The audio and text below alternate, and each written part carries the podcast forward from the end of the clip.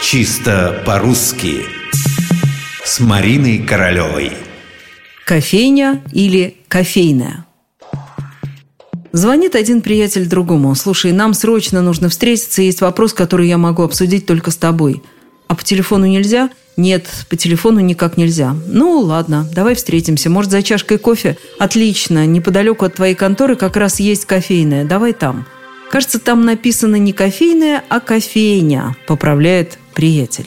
Самое интересное, когда друзья встретились и посмотрели на вывеску, обнаружилось, что там написано «кофейная». А напротив, через улицу, где тоже чай, кофе подают, кофейня. Так как все-таки правильно, кофейная или кофейня?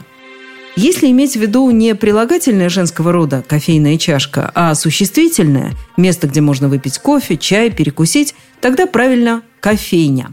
Во всяком случае, ни в одном словаре нет слова «кофейное» в значении «кафе».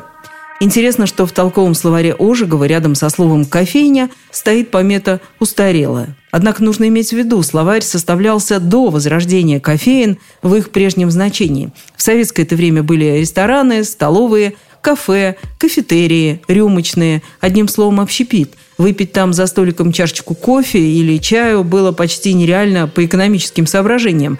Стоило ли гонять официантов из-за стакана чаю, который стоил 2 копейки? Такому клиенту всеми способами старались показать, что ему здесь не место.